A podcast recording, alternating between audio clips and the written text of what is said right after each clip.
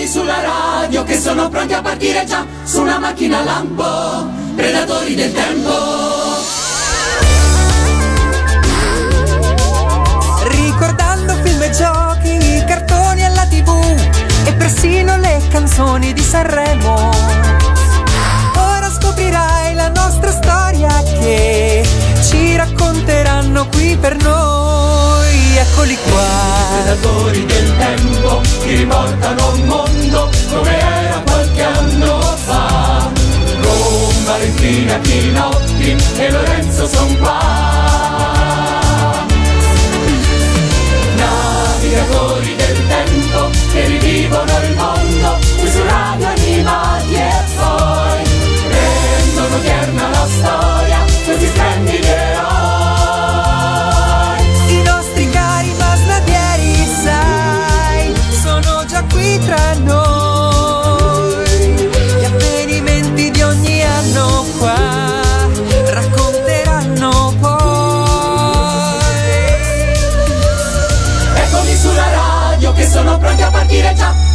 macchina lampo, predatori del tempo. Eccoci qua, eccoli qua i predatori del tempo, ovvero Lorenzo Valentina. e E Chinoppi, ciao a tutti. E un'altra puntata inizia così eh, come la vecchia era finita. Esattamente, sì, sì, sì, la, la storia si ripete, d'altra parte siamo qua a raccontarvela, siamo qua a raccontarvi la storia della tv, del cinema, della musica, dello spettacolo, dei cartoni, insomma, è una sorta di riassuntone delle precedenti puntate, quello che vi siete persi se non eravate nati oppure eravate un po' distratti, perché insomma poi alla fine uno magari può essersi distratto un attimo, oppure magari avere un po' la memoria confusa e dire ma aspetta, quell'evento lì in che anno era? Aspetta, era era il 90, il 91, insomma, se era il 91 nello specifico è la puntata giusta perché questa puntata qua dei Predatori del Tempo vi catapulta direttamente nel 1991. Piaciuto l'effetto? La catapulta non fa questo effetto, però insomma, vabbè. Vabbè, insomma, proprio. Oh, eh, soprattutto, soprattutto quella infernale non fa No, questo eh, effetto. esatto.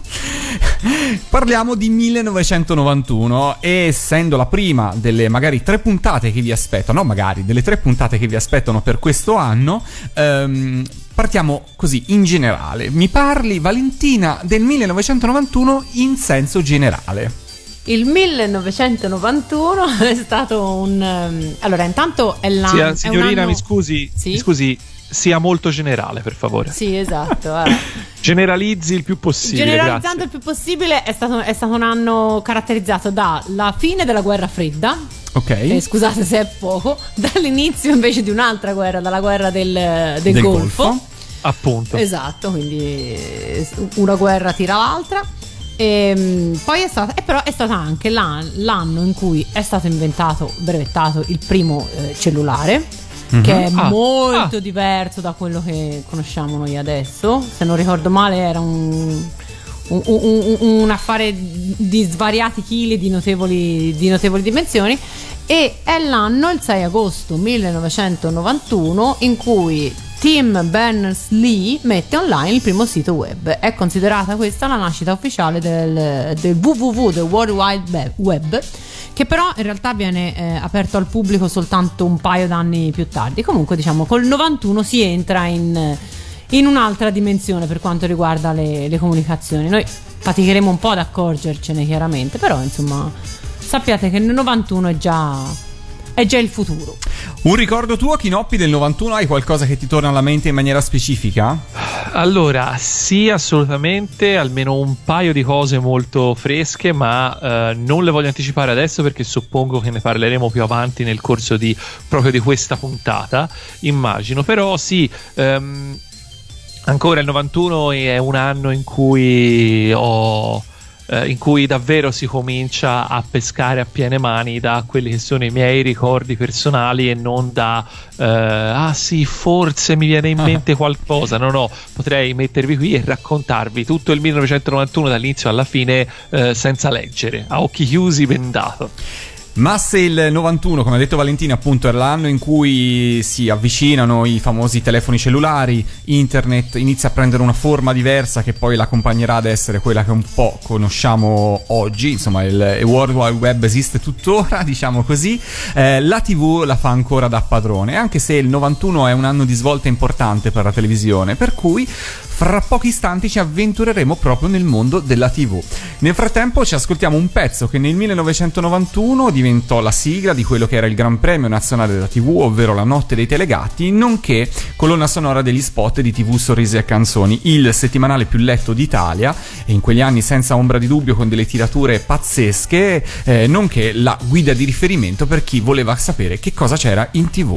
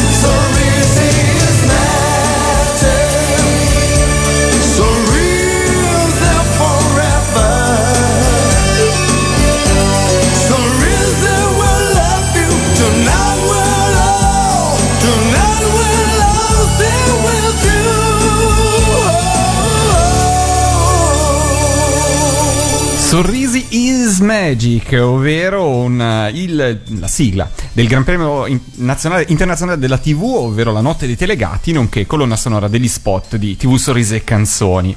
Parliamo di televisione, televisione del 1991. Beh, ci sono tante cose da dire. Allora, la prima è che prima di tutto è entrata in vigore la legge Mammì, la famosa legge Mammì che tutt'oggi sentiamo spesso, spesso nominare.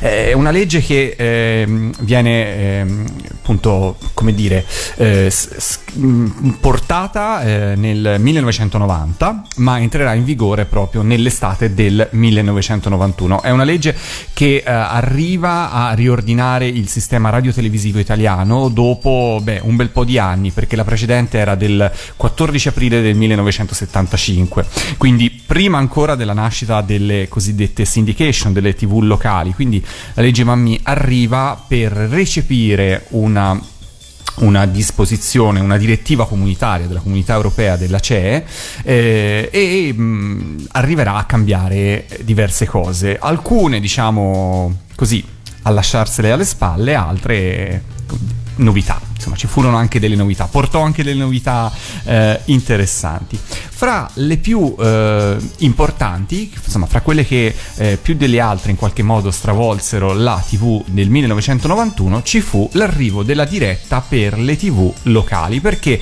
dal 1 settembre del 1991 le TV locali possono trasmettere in diretta. Allora, non siamo più negli anni delle cassette eh, spedite da Milano in tutte le sedi locali di Canale 5, Italia 1, Rete 4, le TV regionali.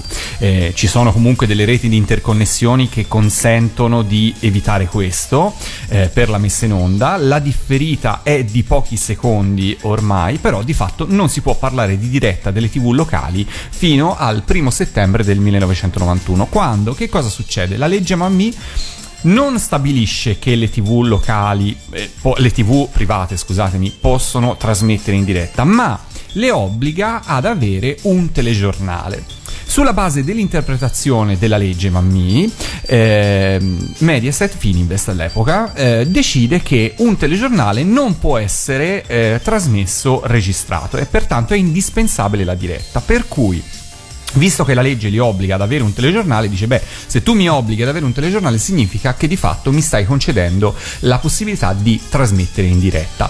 Viene ehm, così ehm, interpellato quello che all'epoca era il ministro delle poste eh, Vizzini, che risponde: Si tratta di una questione di lana caprina. La legge parla di telegiornali. È scontato che i telegiornali abbiano necessità della diretta. Tutto a posto quindi, e di fatto questo eh, sdogana definitivamente eh, la diretta per le, le tv ehm, private in Italia. Tutto merito della lana caprina. Tutto merito della famosa lana caprina, però di fatto... Che non è, insomma, non è importante come le fettine panate, però. Però in qualche modo, in un certo senso sì.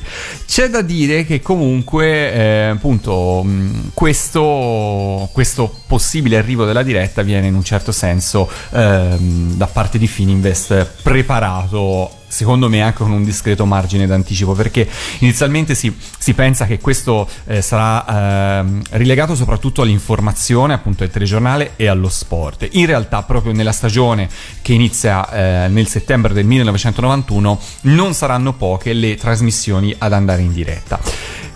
C'è comunque un antefatto per quanto riguarda il mondo dell'informazione di Fininvest, ovvero il 16 gennaio del 1991 va in onda su Italia 1 la prima puntata di Studio Aperto che, condotta da Emilio Fede all'epoca, eh, che a tutti gli effetti può essere definito come il primo telegiornale eh, delle tv eh, commerciali italiane, delle tv, eh, delle TV Fininvest anzi, perché in realtà Rete, Rete A già aveva un, un proprio telegiornale proprio condotto da Emilio Fede anche nel- negli anni precedenti. Quindi insomma arriva Studio Aperto che in un certo senso è il vero primo telegiornale di- delle reti Fininvest. Il TG5 arriverà, è in preparazione ma debutterà solo nel- l'anno successivo, nel 1992.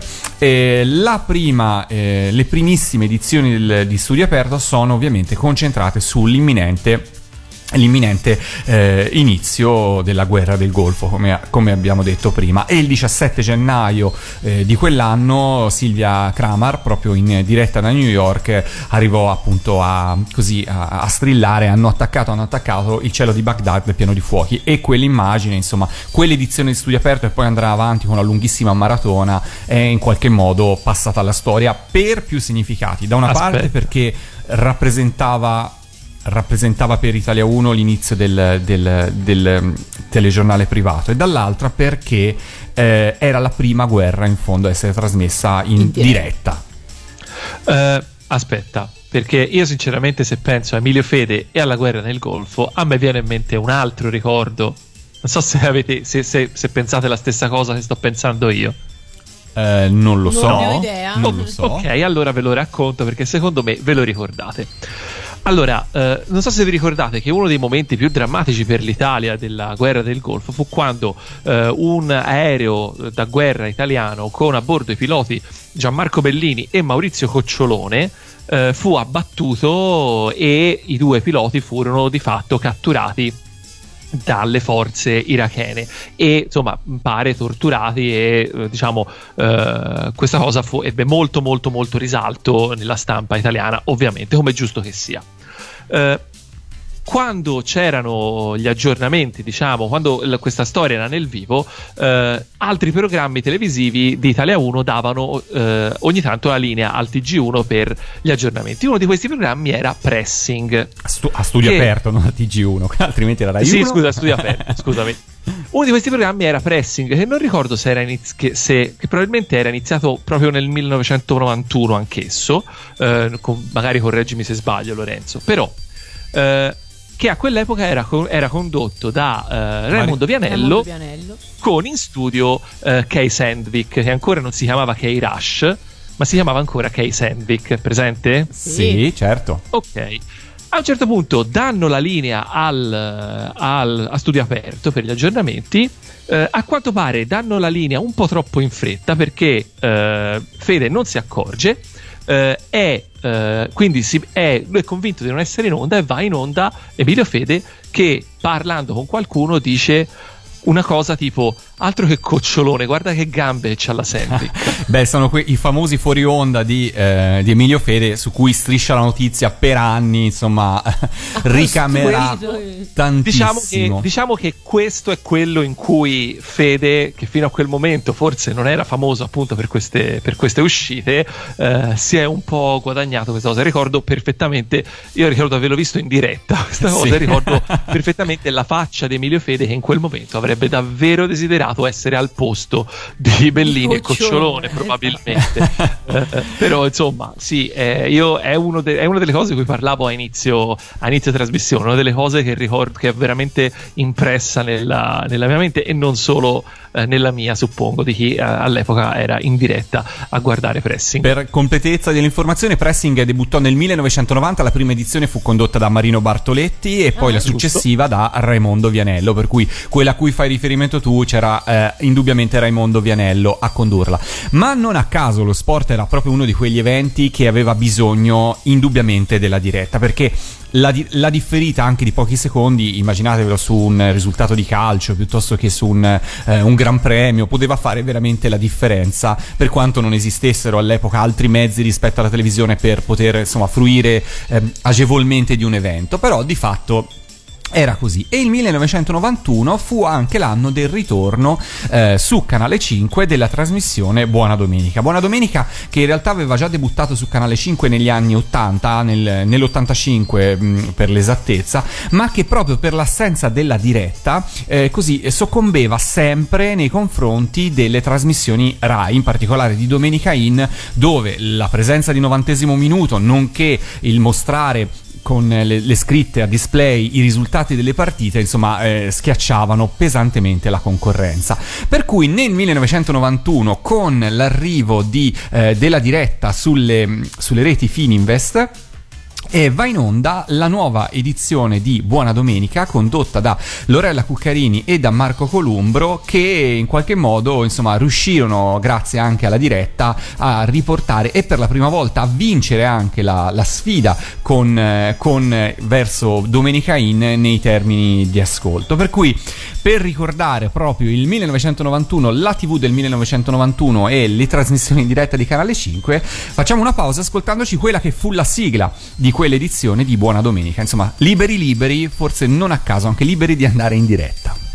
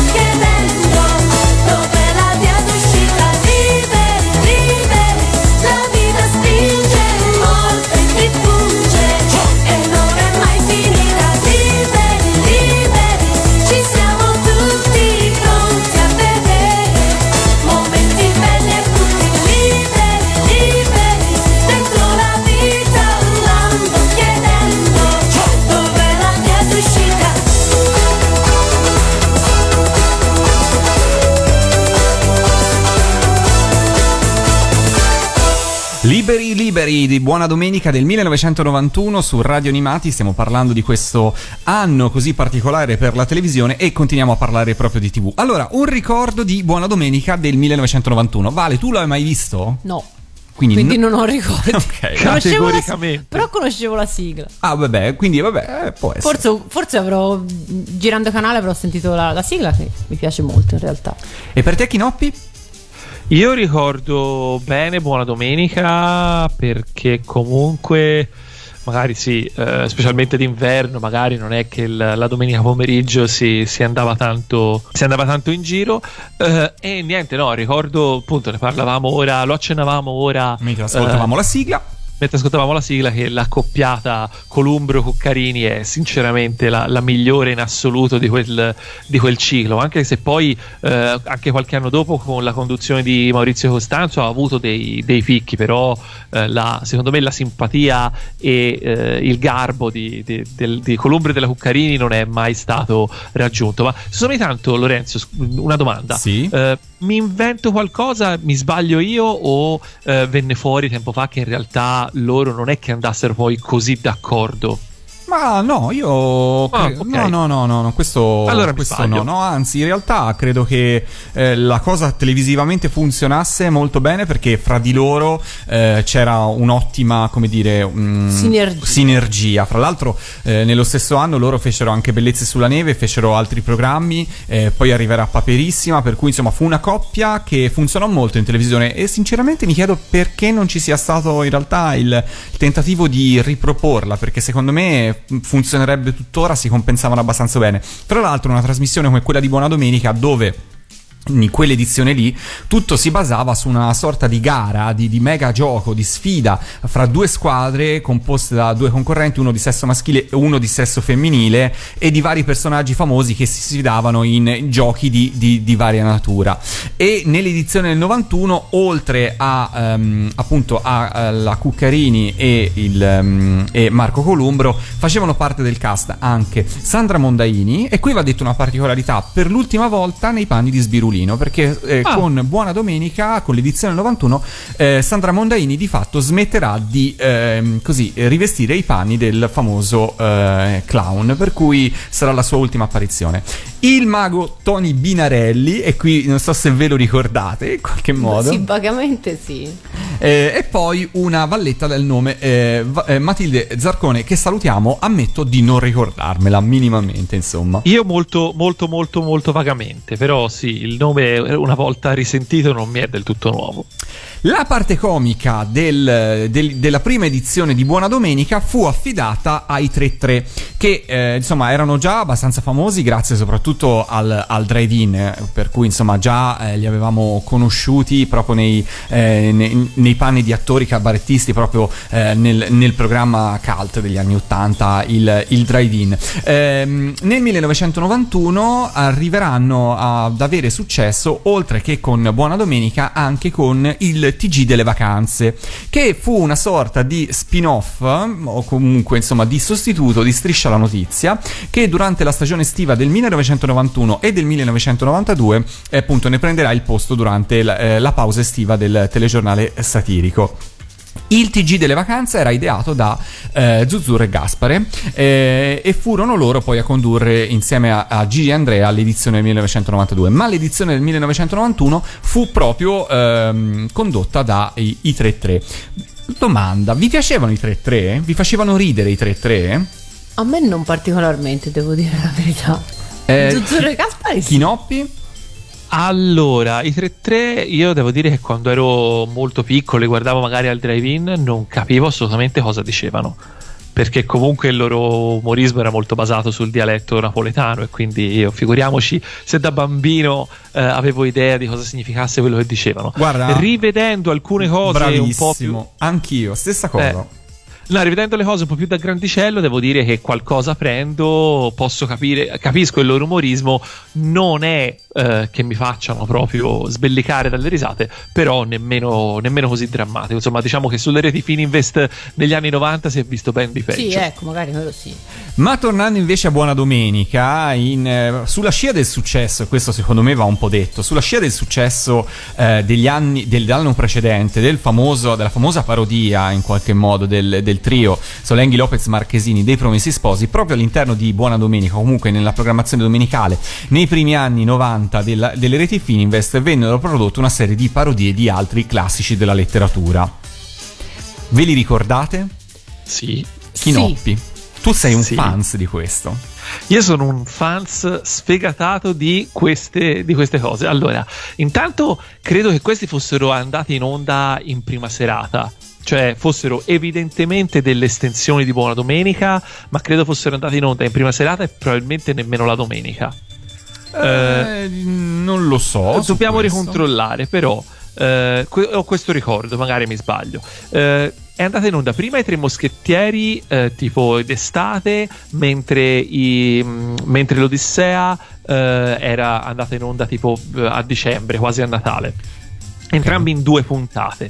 Eh, io ricordo che mi piacevano da morire perché, eh, e ci pensavo perché, allora, poi ti faccio parlare Lorenzo perché so che te la pensi in maniera assolutamente opposta a me. Io dico che secondo me uno dei motivi per cui mi piaceva non era tanto per eh, insomma le canzoni parodiate o la recitazione abbastanza approssimativa, eh, anche se magari apprezzavo eh, il, così il tema, l'approccio goliardesco alla faccenda, goliardico. Eh, mi- però credo che mi piacessero per lo stesso motivo per cui a me piacevano per esempio eh, gli l'Affalympics cioè cartoni animati in cui Yogi, eh, Svicolone e tutti i vari cartoni animati eh, della Anne Barbera si trovavano insieme per giocare, per fare questa sorta di competizione sportiva. Perché adoravo vedere i personaggi che già conoscevo in televisione alle prese con un contesto completamente diverso. A me questa cosa veramente mi piaceva da impazzire. Eh, sì, eh, però secondo me, non lo so, mancava un po' di spessore al tutto. Uh, Beh, non lo so. Beh, certo. Cioè, era, era ovviamente la sagra del- della, della parodia spicciola, del- delle strizzatine d'occhio, delle battute facili. Cioè, di sicuro non era una cosa di. Eh, di, di, so, una PS teatrale di qualità o qualcosa del genere. Però ricordo che la videocassetta che avevo registrato me la sono letteralmente consumata. Non molto tempo fa ho ritrovato in rete ehm, i tre moschettieri, me lo sono riguardato mezzo e mi ricordavo, mi ricordo tutte le canzoni, o quasi, è incredibile, ve le potrei ricantare adesso, non lo farò. Comunque, allora, furono trasmesse in, in prima serata, hai ragione tu, nel, eh, nel, in- nel dicembre del 1900, ne- tutte e due nel 1991, sia i Tre Moschettieri sia l'Odissea, e avevano la regia di, eh, di Beppe Recchia. Beppe per cui- Recchia, per sì. cui eh, era- ne era lui appunto il, il regista. E io non lo so, io a differenza tua trovavo che scimmiottassero molto mm, que- quella che era stata l'idea appunto del trio.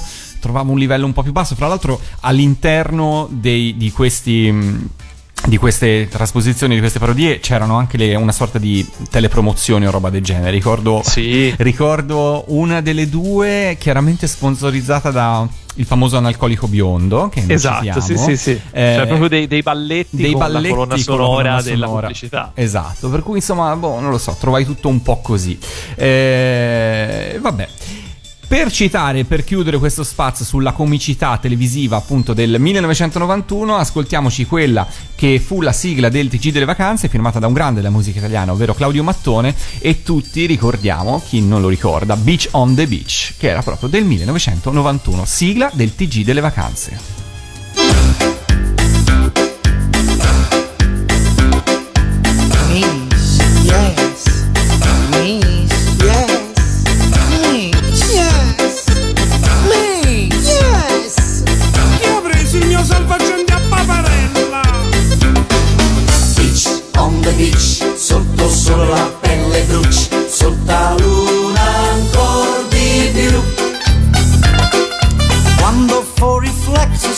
Mare. Senza fare love non si può stare. Oh baby. Beach, on the beach, femmine e woman vanno a caccia di occhi neri e di occhi blu. Quante signorine very nice. Fanno uscire pazzo tutti i boys. L'estate qua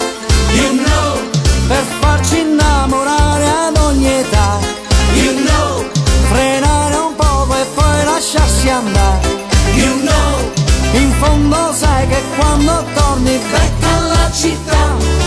Tutto finirà. Mannaggia no, You know, per ora siamo ancora in summertime.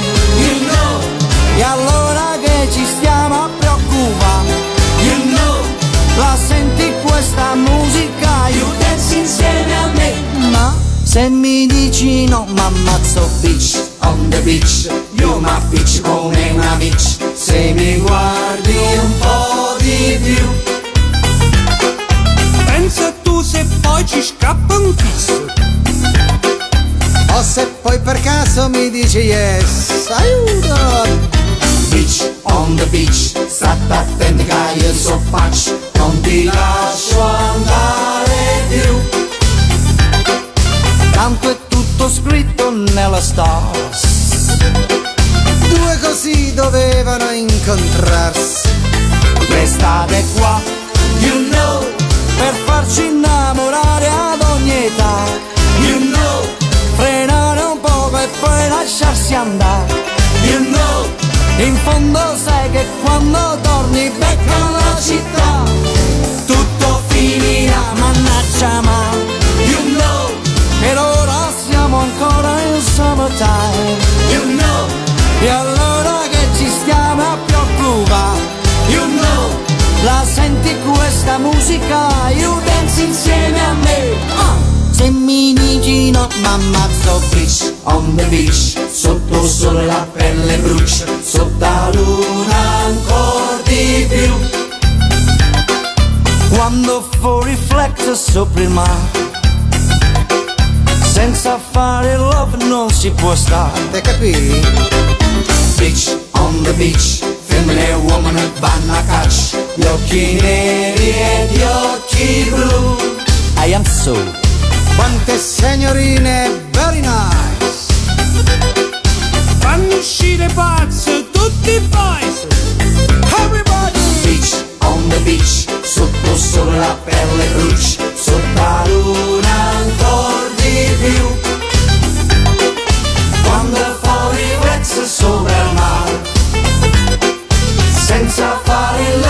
si può stare. Che ci vuoi fare? boh? Che ci vuoi fa? Quei 3-3 su Radio Animati Beach on the Beach. Eh, continuiamo a parlare di televisione perché il 1991 ovviamente fu anche l'anno di...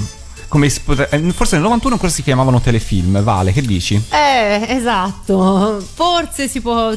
Lo si può definire forse l'ultimo dei telefilm e il primo delle, delle- delle serie tv, perché I segreti di Twin Peaks è sempre stato molto difficile da inquadrare, sia nell'ambito delle produzioni televisive che in, che in generale, insomma, in, eh, anche rispetto a quello che poi è venuto dopo. Twin Peaks è il capostipite di, proprio di un nuovo modo di fare eh, la tv. È un telefilm, lo possiamo tranquillamente chiamare così, un, un- un telefilm in serie. Eh, esordisce in Italia nel 1991, è il, eh, re- a regia di David Lynch, che è un regista cinematografico di mm, acclamato successo già allora, e eh, a cui va tra, tra i molti meriti eh, riconosciuto anche quello di essere uno, stato uno che non ha avuto mh, paura di osare e che appunto non ha avuto paura di lasciare l'ambito cinematografico nel quale ormai aveva un nome eh, più che prestigioso per eh, rivolgersi a un pubblico ben diverso. Forse in Italia non era così evidente, ma in America il pubblico di un certo tipo di televisione, quindi delle soap opere, dei telefilm, era considerato un mondo abbastanza a parte rispetto al pubblico di- del cinema, soprattutto del cinema eh, d'autore come era quello di, di David Lynch. Quindi la, la sua, eh, la sua avventura televisiva venne seguita con moltissimo interesse E No, quando- anche Vale, eh, scusami se, scusami se mi permetto, perché comunque rispetto a adesso in cui comunque certe produzioni televisive possono assolutamente competere eh, con, eh, quelle, con le produzioni hollywoodiane per quanto riguarda budget e diciamo Anzi. livello di, di produzione, eh, una che assolutamente non era, cioè la televisione, i telefilm erano robuccia, erano Esatto. veramente dire.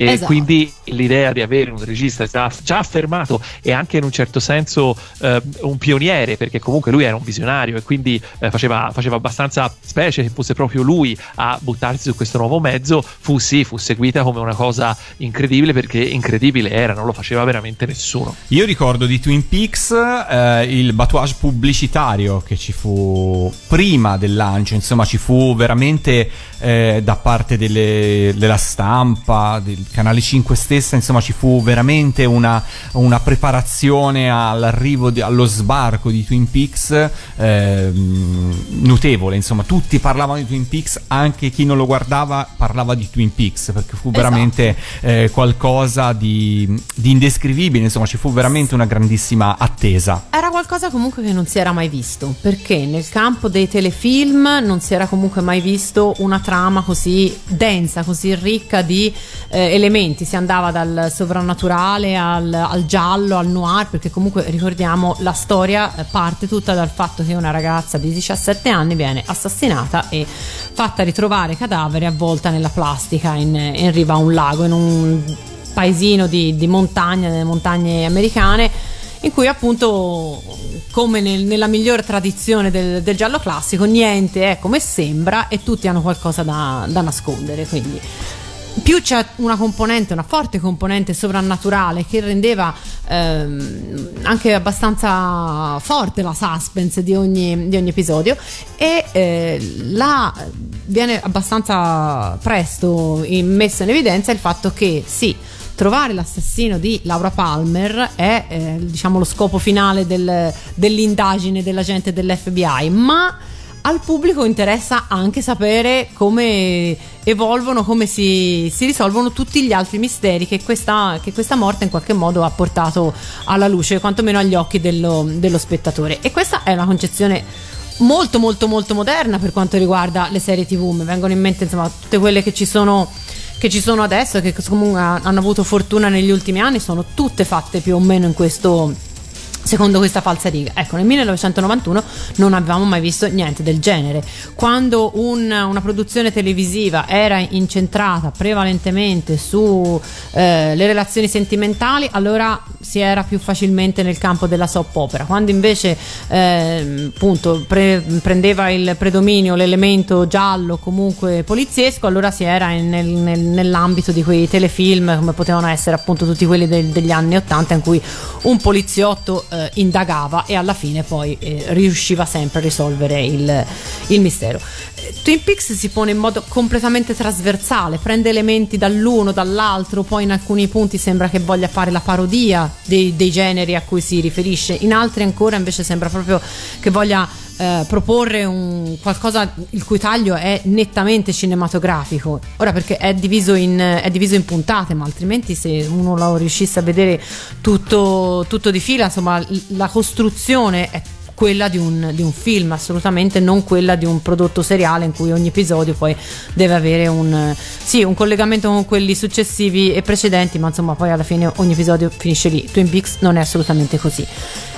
Inoltre, ehm, il genio di, di Lynch, secondo me, sta anche nel fatto ehm, di essere riuscito a coinvolgere il pubblico in modo emotivo, in modo talmente forte da aver poi creato quello che è uno dei primi fandom a livello mondiale ehm, per quanto riguarda appunto un prodotto televisivo. Non soltanto le, le puntate di Twin Peaks in America, ma poi in tutto il resto del mondo in cui è stato trasmesso ottenevano dei, dei picchi di ascolti eh, fenomenali e qui il merito almeno in Italia va a chi è riuscito a accaparrarselo, quindi in questo caso a Fininvest.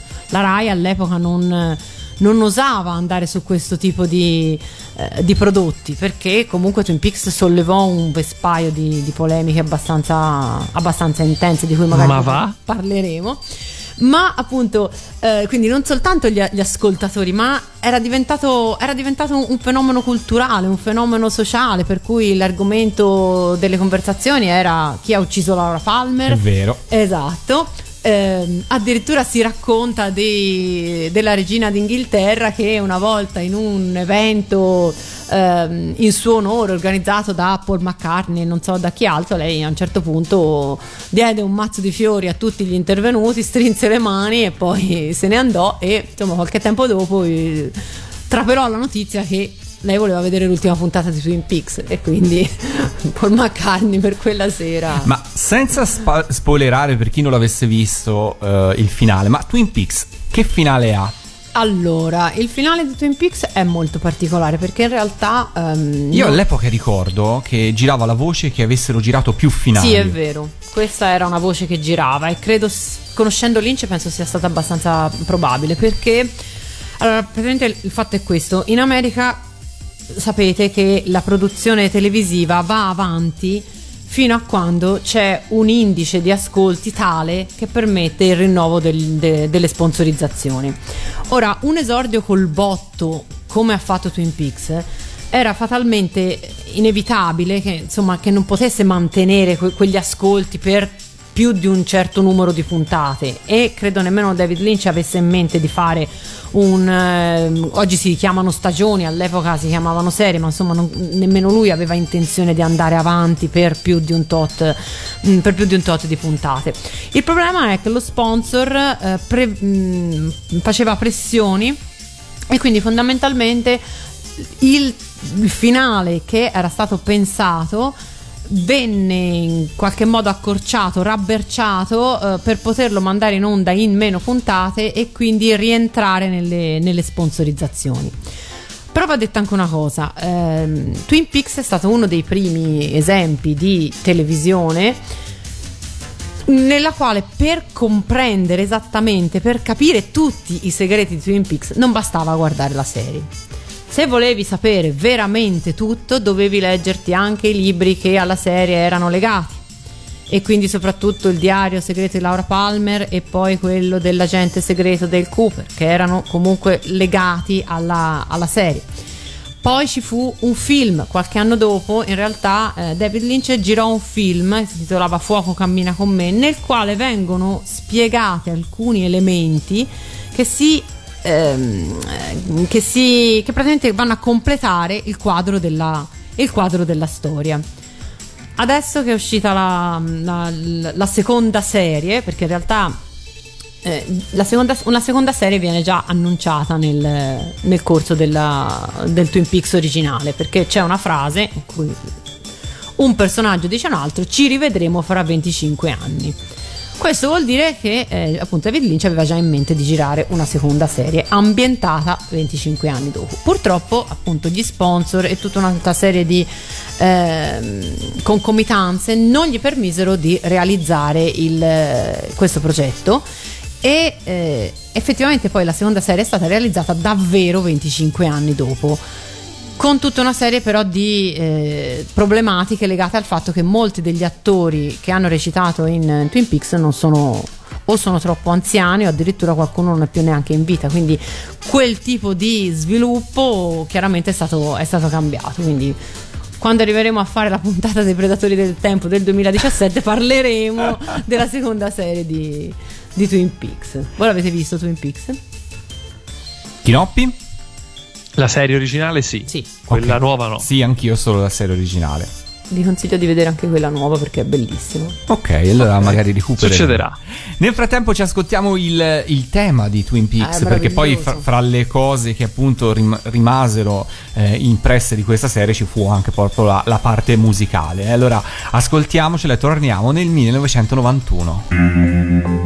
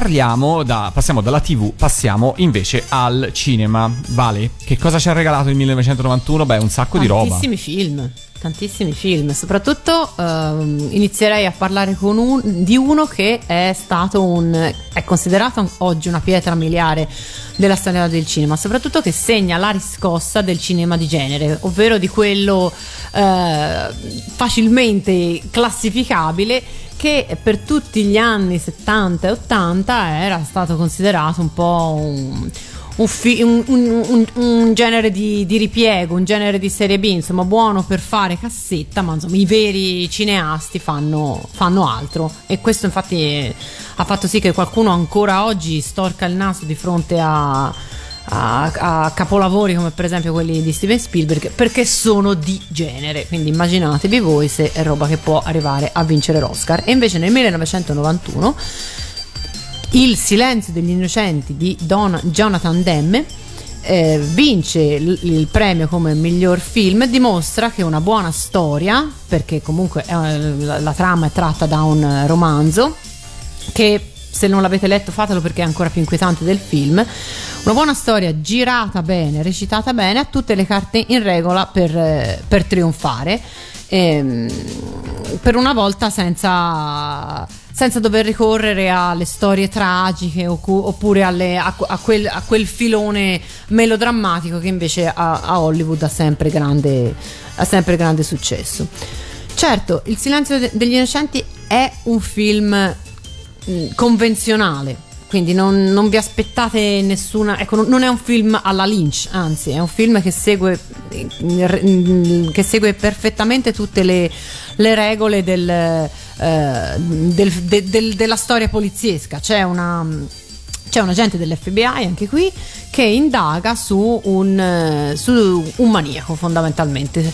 E per, eh, per riuscire a farlo eh, deve, tratta- deve tracciarne un profilo psicologico. E si fa aiutare in questo da un brillantissimo eh, psichiatra che però ehm, è in questo momento rinchiuso in un carcere di massima sicurezza perché ha eh, l'abitudine di eh, assassinare i pazienti e poi mangiarseli.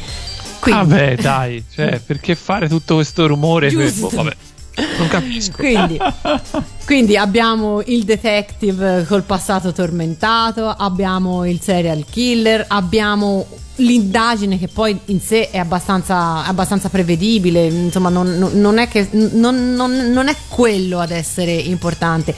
Ce la farà Jodie Foster a trovare l'assassino? Certo che sì, ma quello che, che- che colpisce è come riuscirà a farlo, cioè attraverso questo rapporto decisamente poi a- ambiguo con questo geniale Hannibal Lecter ovvero il personaggio interpretato, interpretato da Anthony Hopkins che grazie a, ehm, al dottor Lecter riuscì a tornare sulla cresta dell'onda e, e perché effettivamente quella è una delle sue interpretazioni, interpretazioni migliori. Va detto che eh, nemmeno il dottor Lecter poi era così originale, diciamo, come si può, eh, come si può credere, insomma, il, ehm, in generale, appunto, in tanti elementi del silenzio degli innocenti non sono, eh, non sono originali, ma è proprio il modo con cui, viene, con cui viene realizzato il film, con cui si riesce poi a, a- a seguire, tutta la, a seguire tutta la storia. Considerate appunto che mm, non era successo molto spesso che questo genere di film arrivasse alle candidature, figuriamoci poi a, a vincerlo. Però, voi l'avete visto Il silenzio degli innocenti? Eh, no. Cosa? No, non l'ho mai visto. Oh, cosa? Un giorno Ma perché, perché, perché, cioè, perché stiamo ancora facendo questa trasmissione? Perché, perché ognuno apporta a questa trasmissione il- le proprie conoscenze. Io, lo sapete, il cinema non è il, il mio, come dire, la, la cosa su cui sono più Però se preparato. ti pia- so che ti piacciono i gialli, quindi il, romanzo lo potresti veramente Sì, leggere. diciamo che allora, l- l- come dire, non lo vidi all'epoca perché eh, non mi capitò e non mi è più capitato di recuperarlo, nonostante i 27.000 passaggi televisivi che ha avuto e tutto. Sì, ha avuto tanti. Sai che non, non direi invece. No? Non, non l'avrei messo fra i film eh, Più replicati? più replicati. Sicuramente Mm. meno del film che- che- di cui parleremo subito dopo. Che qual è? che è Thelma Louise. Thelma e Louise ok, credo sì. sia andato in- minimo, minimo una volta l'anno, ma forse anche, anche di più. Anche Thelma Louise è un altro di quei film che oggi è considerato un, un cult movie e ehm, è sicuramente un- anche questo è un film particolare. È un film che racconta una fuga. Eh, due donne hanno l'occasione di cambiare vita, un'occasione che insomma non, in realtà no- non- non è eh, la, la- la più, la più raccomandabile perché insomma devono, devono lasciare il paese perché una delle due rischia un'incriminazione per, eh, per omicidio e quindi fuggono fuggono e attraverso il deserto il film racconta la storia del- della fuga, ma non è tanto la fuga delle due donne essere importante, la fuga di chi veramente non ne può più, di, di chi ne ha subite troppe e non ce la fa più e non vuole più chinare la testa. È stato definito un film femminista, però io su questa definizione ho sempre avuto qualche, qualche dubbio perché il motivo della fuga, la, la molla che, che spinge a fuggire eh, Thelma Louise non credo sia un- un- una cosa semplicemente femminile o semplicemente maschile, è la vita che ti spinge poi a fare un certo tipo di scelte. E quindi secondo me è- è- è- va, va vista questa come, come una storia una storia di vita, una, una parabola di, di vita ambientata nel nel- nello scenario del West, dove fino ad ora abbiamo sempre visto pistole, sole e, e cowboy, adesso invece vediamo macchine che si inseguono, ma le dinamiche più o meno del- della costruzione del film sono abbastanza simili a quelle di un classico, di un classico western.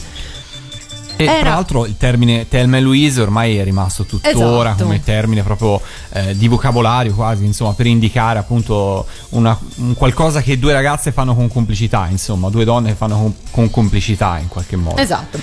Tra l'altro, quando si dice un successo costruito a tavolino e meditato, allora, le due attrici protagoniste sono Gina Davis e Susan Sarandon, ma non erano la prima scelta né del regista né della produzione. Tutti avrebbero voluto Meryl Streep e Goldie Hawn e addirittura Ridley Scott avrebbe voluto ehm, Michelle Pfeiffer e Jodie Foster. Però eh, Meryl Streep e Goldie Hawn avevano già dei contratti da onorare, quindi non poterono partecipare. E ehm, Michelle Pfeiffer e Jodie Foster invece vennero ritenute troppo giovani. Quindi le due attrici che poi sono diventate l'icona di questo film sono state niente meno che la terza scelta. Anche Brad Pitt, che in questo film fa il suo esordio cinematografico, non era eh, previsto, insomma, la parte non sarebbe dovuta andare a lui. Ridley Scott avrebbe voluto, ehm, avrebbe voluto George Clooney.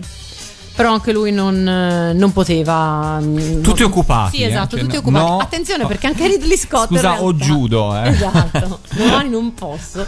Esatto, ma anche Ridley Scott. No, scusa, scusa, scusa, scusate, Lorenzo. Sì? Cioè, io in quegli anni facevo judo. Eh, Eh, vedi, eh, Però avresti fatto Thelma e Louise o comunque un film, un, un film a Hollywood l'avresti Ave- fatto. mi, avevano, mi avevano contattato al posto di un giovane Brad Pitt, Era- Ma- poi io però... Ma eri minorenne. eri la settima Avevo- scelta. Beh, era, era- era una seconda scelta anche Ridley Scott perché la produzione non voleva, avrebbe voluto, per discorso si faceva prima, un regista meno compromesso col cinema di genere. Cioè Ridley Scott all'epoca era noto come regista di fantascienza e quindi temevano che eh, bastasse vedere il nome del regista e, e che, e quindi anche, anche- anche un altro tipo di film insomma, potesse essere in qualche modo etichettato perché ehm, appunto quando si dice la, la miopia di un certo tipo di, di, certo tipo di, di scelte Ehm, il motivo per cui fu scelto Ridley Scott però vale la pena di essere citato perché mh, proprio pensando ad Alien lui aveva già diretto una protagonista femminile e quindi il produttore disse ma se ha saputo dirigere un film con una protagonista potrà pure dirigere un film dove le protagoniste sono due. E questa in poche parole è la storia di un film che oggi tutti con- considerano un, un capolavoro Bene, io direi di fare una pausa musicale e anticipiamo in qualche Ok. modo il film di cui parleremo dopo. Eh, il gruppo in questione sono i Guns N' Roses, che poi ritroveremo anche quando parleremo della musica, perché insomma nel 91 eh, hanno diverse cose da raccontarci in questo anno, e poi scopriamo di quale film si tratta.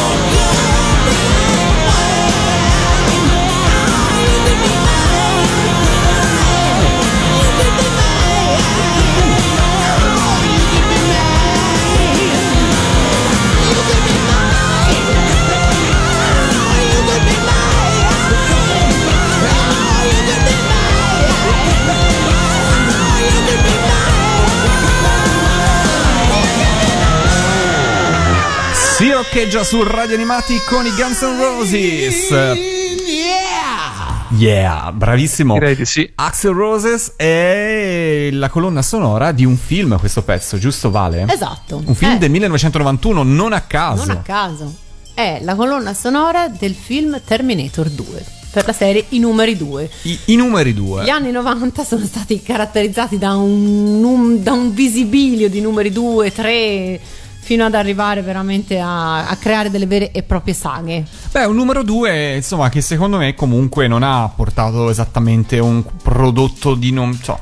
No, È un buon prodotto. questo è un buon prodotto, Eh beh, sì. senza, senza dubbio. La storia, brevemente, per chi, si fosse, per chi non se lo fosse mai visto, tu l'hai visto? Eh, chiediamo. Visto, visto. Incredibile! No! Il film Lorenzo ha vinto, ma sei da- sicuro? Sicuro. Ah. Vabbè. Raccontala tu. allora, no. Allora, eh, dal, dal futuro arriva- arrivano di nuovo i Terminator. Questa volta, non, eh, questa volta mirano a eh, John Connor, il figlio di, di Sara, quindi il figlio della protagonista del primo, del primo film, perché appunto nel futuro sarà lui che guiderà la, mm, che guiderà la, la ribellione di cui in realtà si, si parlava già nel, nel primo film. Cosa, quali sono i, i- i cyborg che vengono inviati eh, dal, dal futuro? Uno è il, il vecchio Terminator, che in questo caso ha il ruolo e il compito di proteggere John Connor. E non vi, non vi dico perché, perché sennò vi svelo il- eh, tutta la, la trama del film. L'altro è invece il Terminator cattivo, che è. ehm, che la, la cui forma è, mm, fu realizzata con effetti speciali computerizzati che per il 1991 avevano veramente un che di, di futuristico, di avveniristico. Oggi magari ci può, ci può far ridere come, eh, come soluzione, però insomma se, se ricordate, se ricordate il film ecco, dovete immaginare l'effetto che fece eh, quel- la scena in cui, lui, in cui il, il T-1000 si, si liquefà completamente insomma al- al- davanti agli occhi dello, dello spettatore per quanto Io riguarda credo, io, credo, io Eh. credo, Vale, che sia uno dei motivi per cui eh, probabilmente eh, Terminator 2 ha avuto successo. Non tanto appunto perché comunque era un film com- decisamente degno, eh, ma anche perché eh, si dava talmente tanto risalto a eh, gli effetti speciali che per una volta tra l'altro eh, furono all'altezza delle, delle promesse perché effettivamente sono effetti speciali che eh, ancora per qualche anno sarebbero rimasti abbastanza all'avanguardia ma anche perché comunque alla fine questo distoglieva un po' eh, l'attenzione dal film e da alcune parti della sceneggiatura un pochino più deboli anche se appunto come si diceva non poi così drammaticamente No, deboli infatti, sicuramente è un, eh, appunto, è un prodotto più che è un prodotto più che degno. Certo, rispetto al primo, la- quelle atmosfere angoscianti e un po' inquietanti vengono mm, abbandonate, anche perché non c'è quasi collegamento, se ci pensate, insomma, rispetto al- al- alla trama, rispetto anche ai personaggi che ci sono nel, nel primo film. Sì, ci sono ci sono un paio di- di- dei, dei vecchi attori, però ecco, è talmente diversa come concezione di film Terminator 2 dal, dal primo che insomma non, non c'è, questo, non c'è tutto questo legame. Quindi è un film però che anticipa quello che poi sarà il futuro del cinema. Il futuro del cinema dagli anni 90 in poi è effetti speciali. Sarà una grossa sfida che forse non è stata vinta neanche adesso, sarà una grossa sfida quella di eh, trovare il giusto equilibrio fra effetto speciale e trama. Perché da lì in poi la, la vera e propria gara diventerà a chi mette più cose, eh, a, chi, a chi più, a chi usa più tecnologia, fondamentalmente. E a chi questo- fa scoppiare più cose Esatto, e questo fondamentalmente insomma, sarà a, a discapito de- della trama e spesso anche del- insomma, del- dello spessore, della profondità del, del racconto. Va detto anche che il regista di Terminator 2 è James Cameron, che di- da lì a poco. mh, no- non proprio pochissimo, insomma, eh, mh, realizzerà Titanic che è la summa perfetta di eh, appunto del- dell'equilibrio fra effetti speciali e ehm, e Leonardo DiCaprio sì, e Leonardo DiCaprio, esatto, e, al- e altri elementi, diciamo, diciamo così. Quindi Se non, se non l'avete visto, io credo che eh, Terminator 2 sia un film che vale ancora la pena eh, vedere. Perché per quanto sicuramente invecchiato, ma è invecchiato bene, quindi non è un film che, non- che oggi insomma può, può annoiare. Che ne pensate voi? Sì, la penso come te. Anche secondo me è un film che, nonostante siano passati gli anni, comunque è sempre piacevole vederlo e seguirlo. Comunque, Assolutamente sì, Vale, concordo pienamente.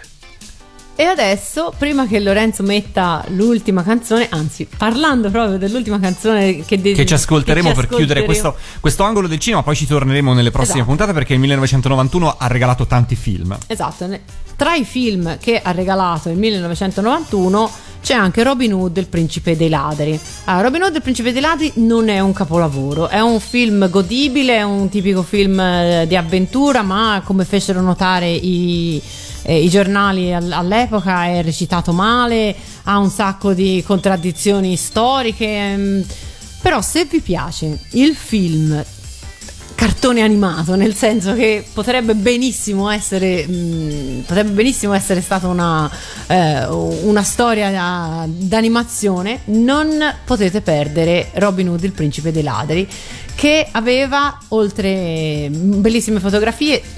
Allora, dei- degli, degli attori buoni, certo, ehm, a parte Morgan Freeman, lì nessuno eh, insomma si fa riconoscere per essere, eh, per essere stato in particolare stato di grazia. Soprattutto la, la critica si scagliò moltissimo so- con, con Kevin Costner perché era passato da- dagli Oscar presi con, eh, con i Sioux di, di, di Balla coi lupi a, a- appunto a- alle frecce di, di Robin Hood. Però, insomma, secondo me ci vuole anche questo tipo di, di cinema, del, del- del tutto spensierato e del tutto affascinante. Quindi faceva poi da, da- da corona al film una bellissima canzone, una delle mie canzoni preferite, eh, un grande successo di Brian Adams che credo tutti conosciamo. Voi avete visto questo film? Visto, sì, TV. Eh, siamo già a due oggi. Chi no? Sei pazzo? No, ho visto anch'io, TV anch'io. Io pensate che l'ho visto due volte al cinema invece. Ah, ma Eh. quanto ti piaceva Brian Adams? Tanto mi piaceva Brian Adams, ma in realtà mi piaceva Kevin Costner. Allora annuncialo Vabbè. tu, annuncialo tu Brian Adams. Adesso su Radio Animati Brian Adams. Brian Adams adesso su Radio Animati.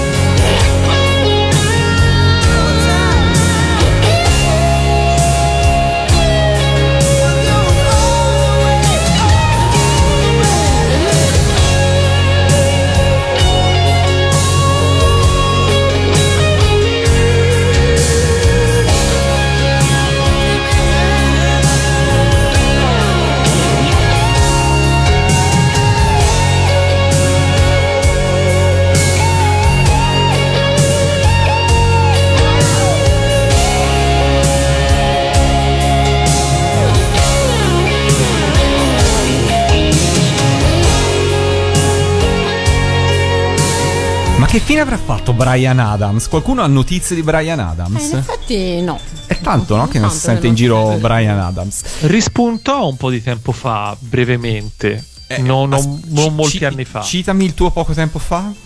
Eh, qualche anno fa. 5? Eh, ok, vabbè, può darsi. Forse. Può darsi. Lasciamo alle spalle il cinema e parliamo invece di un po' di cartoni animati, come ancora si chiamavano nel 1991, anche se in realtà già il termine anime iniziava insomma a farsi spazio eh, come termine abbastanza conosciuto anche in Italia. Kinoppi. Sì, eh, dici bene, perché era, insomma, ormai la Granata Press era una realtà, aveva già cominciato a pubblicare le videocassette dei cartoni un po'. Eh, diciamo di quelli che andavano in onda, che avevamo già visto delle serie classiche, ma un po' anche andando a pescare, un po' a caso alle volte, dobbiamo dirlo, eh, cose dal Giappone. Quindi il termine anime non era più così sconosciuto, anche se ovviamente eh, ci saranno voluti ancora diversi anni prima che entrasse un po' nel nostro dizionario comune. Eh, abbiamo avuto tanti anni in cui i cartoni animati venivano chiamati manga incorrettamente, per, cioè praticamente era manga tutto ciò che veniva dal Giappone, tra un po' anche il sushi lo chiamavano manga, però vabbè. Quali Comunque serie sì. ci ha regalato il 1991 in Giappone? In Giappone, eh, sì, ancora c'è una certa dicotomia, se vogliamo, tra quelle che sono le serie che sono continuate, perché continuavano ad arrivare serie nuove in tv, eh, specialmente sui canali Mediaset, ma anche eh, talvolta sulle reti private, eh, e quelle serie che invece cominciavano ad arrivare per altri canali o sarebbero arrivate successivamente per altri canali e che ci davano eh, una sorta di... sembravano un po' più adulte, anche perché poi ah, giu- giustamente i target erano ben diversi. In televisione si continuava a trasmettere quasi esclusivamente cartoni per ragazzini, mentre invece eh, in videocassetta uscivano cartoni per adolescenti o per ragazzi più grandi. Allora, partiamo da eh, Mediaset. Mary e il giardino dei misteri, pollice su, pollice giù. Su. Su. Davvero? Sì, Certo. tantissimo su. Io continuo a confondermela con Milli un giorno dopo l'altro. che? Ma No, non c'è c'entra paragone. niente. Per quanto il libro sia vero, vale, un po' Sì. stravolto, Sì, ovviamente. un po' sì. Però io devo dire che lo- quando l'ho visto su Italia 1 me lo sono seguito Anch'io. con. ehm, cioè, ti appassionavi comunque, Esatto. insomma. Ecco, perché poi erano di quei cartoni appunto in cui c'era una trama che era appunto orizzontale, per cui eh, di puntata in puntata avevi voglia di scoprire un po' che cosa, cosa sarebbe accaduto. Per cui per me pollice su. È anche una me. sigla di Cristina molto, Molto carina. bella, sì. Andiamo avanti, sempre Mediaset, cantiamo insieme. La sigla è più bella del cartone. Esatto, sì. Il cartone era un po' noioso. Sì. Sì, era la versione animata di Tutti insieme appassionatamente, se non ricordo Eh sì, male, giusto. Che però, appunto, i- le canzoni tutti insieme appassionatamente sono molto belle, anche se insomma non è esattamente il mio genere. Quelle del cartone animato sono un po' quello che sono, però sì, alla fine era. Diciamo che credo di averlo visto, cantiamo insieme. A differenza di Mary il giardino dei misteri, credo di averlo mollato dopo tre puntate o qualcosa del genere. Ok. Poi, poi, altra serie trasmessa da Mediaset. Tam- eh, può essere che sia tanto tempo fa Gigi. Eh, giusto. Sì, sì, sì, è Eh. giusto, è giusto. Di cosa si trattava? Si trattava di una nuova serie o un remake della prima? Allora, era. Eh, allora, Gigi effettivamente nel, nel campo delle maghette ha sempre avuto una cosa strana, perché insomma la prima stagione, la prima serie originale degli anni 80 era un po' una bestia strana e aveva un finale drammatico perché Gigi veniva investita da un camion, se non sbaglio, eh, e moriva. Di fatto moriva, però visto che era stata tanto brava, rinasceva come essere umano e quindi senza poteri. Questa seconda serie si svolge dieci anni dopo eh, con più o meno lo stesso sistema. E anche la protagonista è di fatto identica, però non è lei, nel senso che a un certo punto nella serie si incontra la eh, Gigi rinata, quindi, che è quindi una bambina di 10 anni, normale, senza, senza poteri, ma che però avrà comunque un ruolo nella storia. E anche, questo, e anche questa serie, se non sbaglio, ha un finale abbastanza. non ha un lieto fine, perché alla fine, eh, insomma, Gigi non riesce nel suo intento, ovvero quello di far ritrovare i sogni all'umanità eh, e il, il- il paese, il regno fatato da cui proveniva eh, sparisce. Però lei, siccome si, si trova, insomma, com- orm- ormai si è affezionata alla sua famiglia umana e eh, al genere umano in generale, decide di rimanere sulla Terra, lei però non perdendo i poteri e quindi sempre con la speranza un giorno di riuscire a, eh, così, a, a- a- ad avere, a raggiungere il suo obiettivo. Vi piaceva? Eh, la No. serie originale sì, io devo dire che le serie successive non le ho mai seguite. La, la- la prima GG a me piaceva tantissimo. Anche a me. Ma allora la prima Gigi mi piaceva di più, diciamo, di questa, ma tantissimo non posso. A me piaceva. dirlo, Sì, sì. quindi, Boh. Pollice nessuno giù, diciamo. Ok. Va bene, pollice neutro. Pollice neutro. Passiamo alle, alle tv eh, locali private invece, Eh, una serie che a me ha sempre fatto impazzire, non perché mi piacesse più di tanto, ma perché non- la, la trovavo completamente senza senso, è Super Dan Magico Campione, Ah, sì. che è un titolo... È un titolo assolutamente neutro per definire la serie sul dodgeball, ovvero palla avvelenata. Qui mi tornano alla mente vecchi fasti di radio animati. Eh, beh, siamo, sì. siamo in zona eh, Carlo, il campione del curling. Eh, O Susanna, la regina del biathlon. esatto, sì. Ma, ma l'avevi, l'avevi- l'avevi mai visto questo, Io Lorenzo? sì. Vale? Io sì, sì. Pochissime volte, forse di sfuggita, Ma non per- è una serie che ho seguito. Allora, io era una serie che invece avrei seguito, ma devo dire che ho sempre trovato molto difficile seguirla perché ehm, quando l'ho, l'ho- l'ho individuata io su Junior TV, mi sembra qualcosa del genere, sì, potrebbe, sì. davano sempre le stesse 10 puntate. Sì, esatto, hanno, hanno preso molte poche puntate e poi se non sbaglio erano di quelle serie che erano state in realtà prese da Mediaset, ad- adattate da Mediaset e poi passate alle reti private e lo si capiva perché i doppiatori erano quelli e perché i nomi eh, dei personaggi avevano tutti nomi italianissimi e banalissimi eh, che veramente ti facevano passare la Franco, voglia eh, Giuseppe, sì, sì, una Mario, cosa, una cosa ok. del genere, una cosa del genere. Annalisa. Altro, altro cartone animato invece di tutt'altra qualità, anch'esso credo eh, importato ed adattato da Mediaset, ma poi trasmesso sulle reti private, probabilmente su Italia 7 se non sbaglio, e qualche anno dopo, diversi anni dopo, con una bellissima sigla dei Cavalieri del Re. Sto parlando di Caro Fratello. Ok, qui ribadiamo che stiamo parlando degli anni. Il 1991 è l'anno di uscita in Esatto. Giappone. In Italia arriverà tantissimi anni dopo da Sì. noi. Non cui- tantissimissimi, eh, Eh, beh, insomma, passerà diverso tempo comunque. È stata l'ultima sigla dei Cavalieri del Re? Eh, penso di sì. mm, No, per allora. Allora, telis- televisivamente parlando, sì. In Ok. realtà la sigla di Piccola Nell per l'edizione DVD è successiva. È vero, hai ragione. Per cui, vabbè. Hai Comunque, ragione. insomma, in TV sì. Detto questo, vi piaceva Caro Fratello? A me sì, Sì, Anche a me. sì, molto bello. Io ho letto anche il manga. anche io. E devo dire che sì, mi piacciono entrambi, anche se ovviamente hanno un po' di sfumature diverse, però secondo me sono belli, bellissimi entrambi. Per chi non avesse la più pallida idea di che cos'è Caro Fratello, chi se la sente di... Allora, in prima di tutto... in breve. L'autrice, In- ah, l'autrice è Ryoko Ikeda. la stessa autrice la stessa- di... di Lady Oscar. Ok, questo è giusto per darvi un po' una dimensione del- de- della storia e del, del personaggi comunque.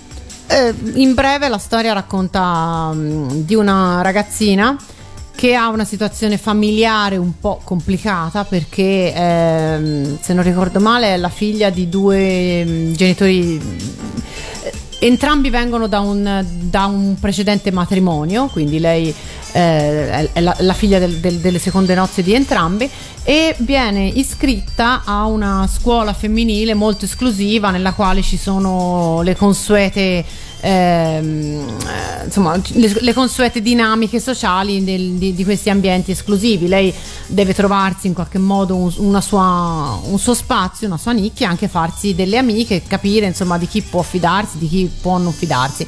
Siccome all'inizio si sente estremamente sola ehm, sceglie di raccontare la sua nuova vita eh, nel- nella sua nuova scuola a uh, un ragazzo che lei chiama fratello ma che in realtà, col quale in realtà non ha nessun, eh, nessun legame di parentela e mh, ora non, non mi ricordo esattamente ma insomma gli scrive delle, delle lettere se non, se non ricordo male vero? Giusto, sì.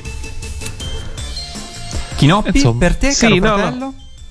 Co- e a me è piaciuto. Io non lo credo averlo visto tutto, però eh, soprattutto insomma era una cosa che ehm, quando arrivò in Italia nonostante eh, fosse eff- si vedeva che effettivamente non era probabilmente un anime nuovissimo però specialmente anche perché negli anni in cui è arrivato eravamo già molto più esposti a quelle che erano produzioni più contemporanee.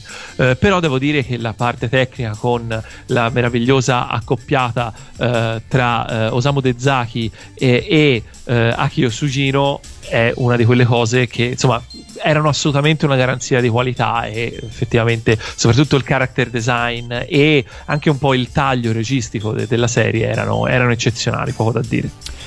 Direi Prima di chiudere- ah, sì, Certo, scusa, prego, Lorenzo, prego. No, volevo dire, prima di chiudere, visto che il tempo sta iniziando a scarseggiare, eh, volevo fare un piccolo excursus su quelle che invece sono state delle uscite giapponesi del 1991, ma che da noi arriveranno soltanto in un video. Eh, allora, eh, uno era eh, la- l'OAV di 3x3 Occhi, che era uno dei primi manga a essere stati pubblicati in Italia e che solo per quello eh, ha raggiunto una fama forse anche immeritata, però eh, in quegli anni insomma era abbastanza, era abbastanza famoso. L'avete letto voi? Il, il manga sì, Eh no, Sì. questo mi manca per quanto so che sia un cult. però l'anime non l'ho mai visto. Ti è Nemmeno piaciuto il manga? A me sì, tantissimo. Almeno la prima parte, poi dopo un po' meno, francamente. Si però- perde. Sì. Un'altra serie di OV arrivata i- abbastanza presto in quel periodo in Italia era eh, una serie che eh, ha fatto sì che anche i giovani virgulti italiani eh, avessero il loro primo impatto con quella che è la cultura del super deformed che in Giappone eh, è sempre andata molto alla grande che in Italia eh, a quegli anni non era pensabile avere l'idea di vedere un cartone serio trattato come se fosse una cosa non seria eravamo tutti molto seri all'epoca Eh, sto parlando di quello che in Italia si chiama il pazzo mondo di Gonagai Io l'ho visto, Questo- è Anch'io l'ho divertente. visto, è divertente, sì.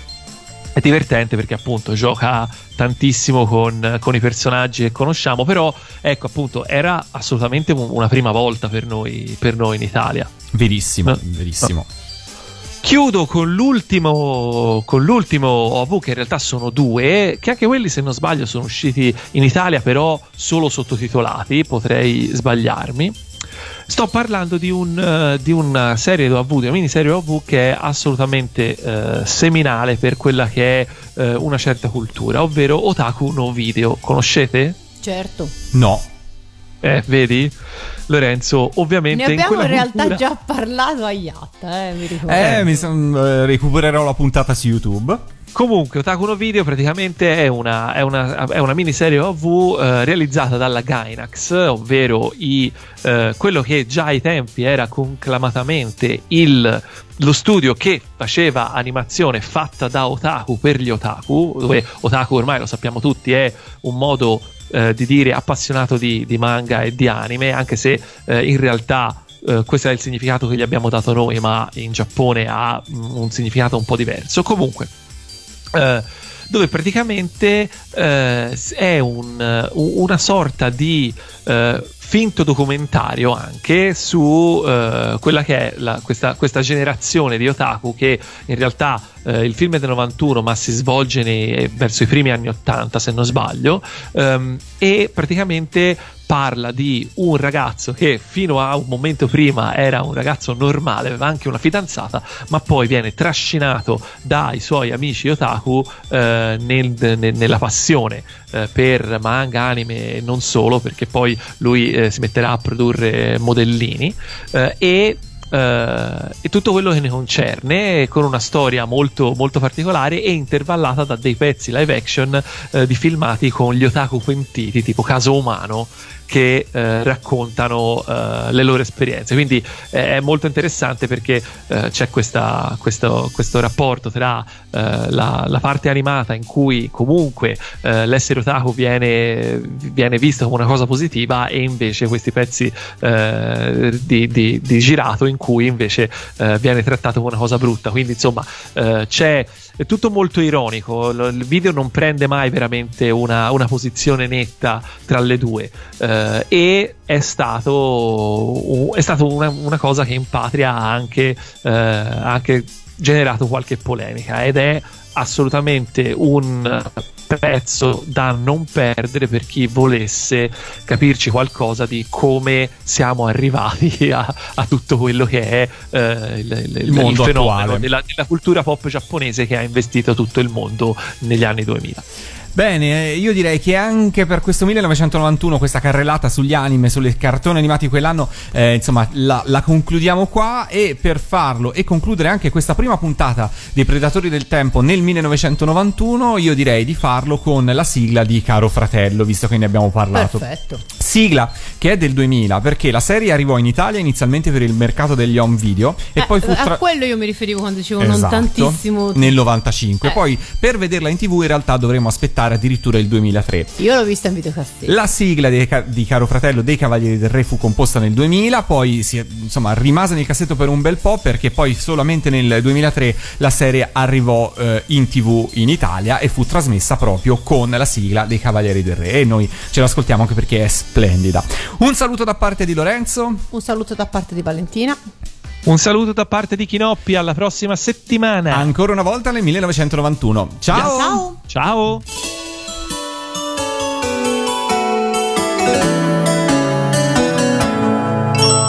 Era una bambina fino a poco tempo fa che giocava le bambole con ingenua serietà, coccolata dalla mamma e dalle favole, riscaldata dall'amore di papà. Ma il tempo passa in fretta e l'incanto vola via, in soffitta va le bambole.